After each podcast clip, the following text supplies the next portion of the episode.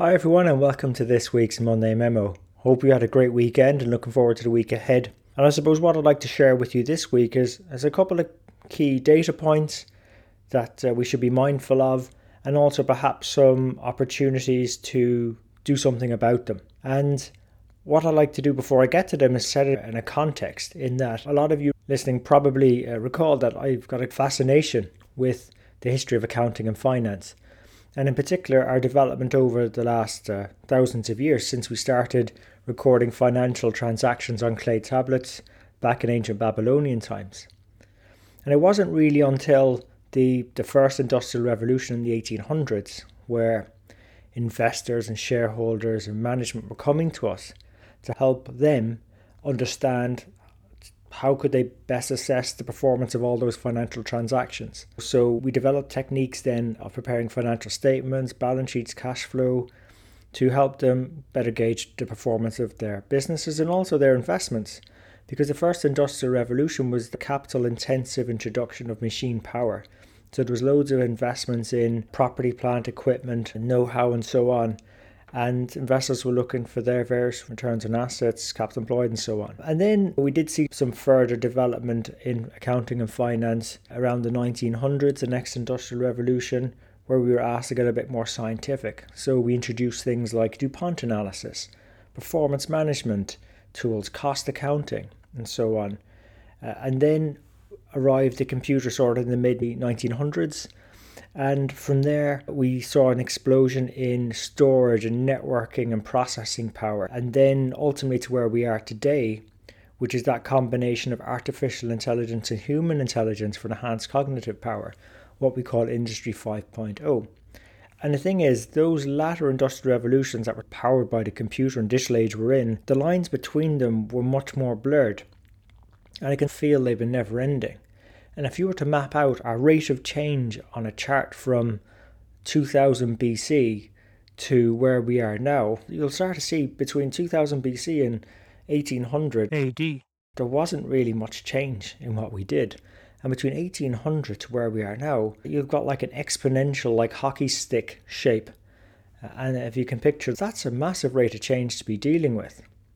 And that's where the context of the two statistics I'm about to share with you, I'd like to place it in is Gartner did a survey uh, this year of how uh, effective our business partners thought finance were in servicing their needs.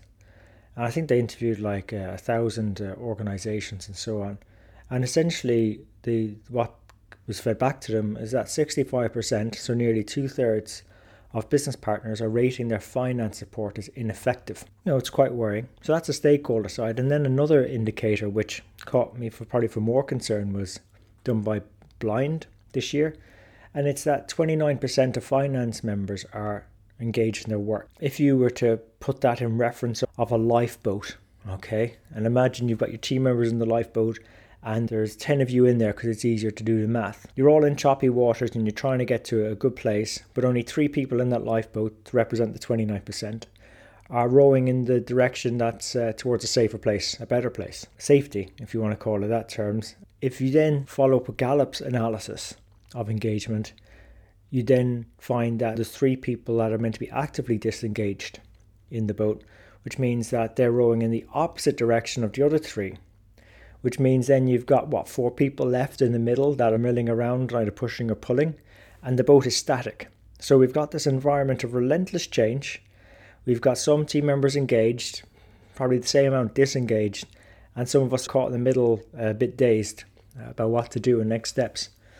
And that could help explain why there's that perception of finance out there at the moment that we're not really hitting the notes. The nearly two thirds of our business partners are saying that we're ineffective and um, it's not a really good place to be. So I think it's great to have some people engaged, and I'm sorry to hear that there are people who are disengaged in their work. But I'd encourage whether you're in the engaged camp, the sort of the neutral camp in the middle of the boat, or those that are disengaged, are a few things you can do about it.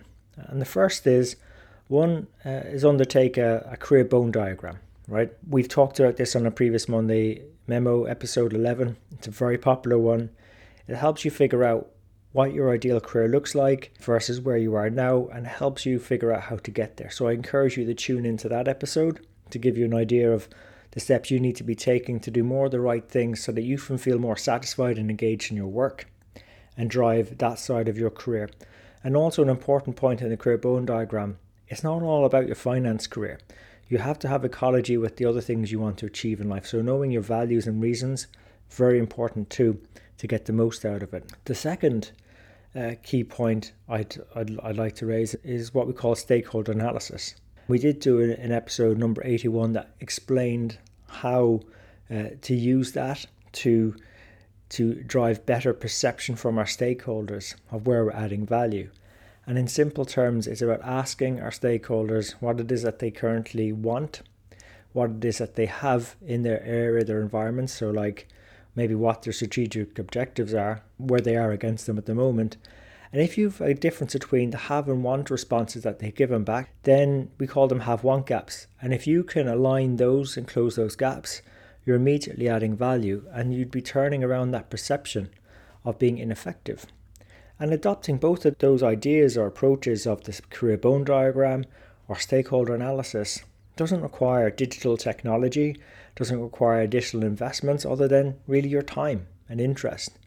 And ultimately, what have you got to lose? Isn't it better to be in a state where you're engaged in your work and you've got your stakeholders and business partners saying great things about the work you and your teams are doing? I don't know. Uh, if, if there's a better thing you could be doing with your time, then please share it with me. If finding more meaningful work and getting rewarded for it isn't isn't what you want to, to do, or actually developing a career where you have the time to do all those things outside your career that you want to do, that's a big part of the ecology I was talking about.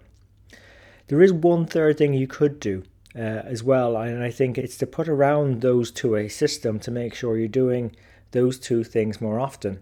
In our team, we use something called phonetics just to keep on top of that we're, we're doing those right things. But it doesn't need to be a fancy bit of software. It could be a bit of just these Excel sheets and that you've got a, a diary notification to check in with them every week or something like that. Or that you've reached out to a mentor to ask for a bit of advice on those haves and wants, delivering those or on your career bone diagram. Or it could be just uh, tuning into a podcast. It doesn't even have to be the Strength in the Number show just uh, on one of those sort of bits and pieces to help you close those have want gaps or get closer to your ideal career destination in the career bone diagram. And that's really why we invite guest mentors onto the show to share with you what they're doing, how they're establishing those systems, their little tools, techniques, best bits of advice, uh, and also figure out in a faster way how to get to where you want to be getting to and do more of the right things more often.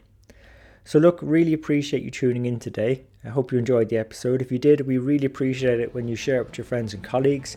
You can subscribe on all the major platforms iTunes, Stitcher, SoundCloud, YouTube, Spotify, and Amazon Music. And thanks for investing your time with us today. So, in the meantime, have a great week, take care of yourselves, and let's keep on building our strength in the numbers.